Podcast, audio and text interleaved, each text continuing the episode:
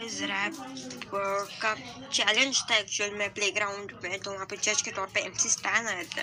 उसके बाद बहुत सारे लोगों ने अपने अपने रैप एमसी स्टैन को सुना है और बाकी उन्होंने काम किया इस बारे में आपका कहना है? मुझे कमेंट सेक्शन में ज़रूर बताएँ।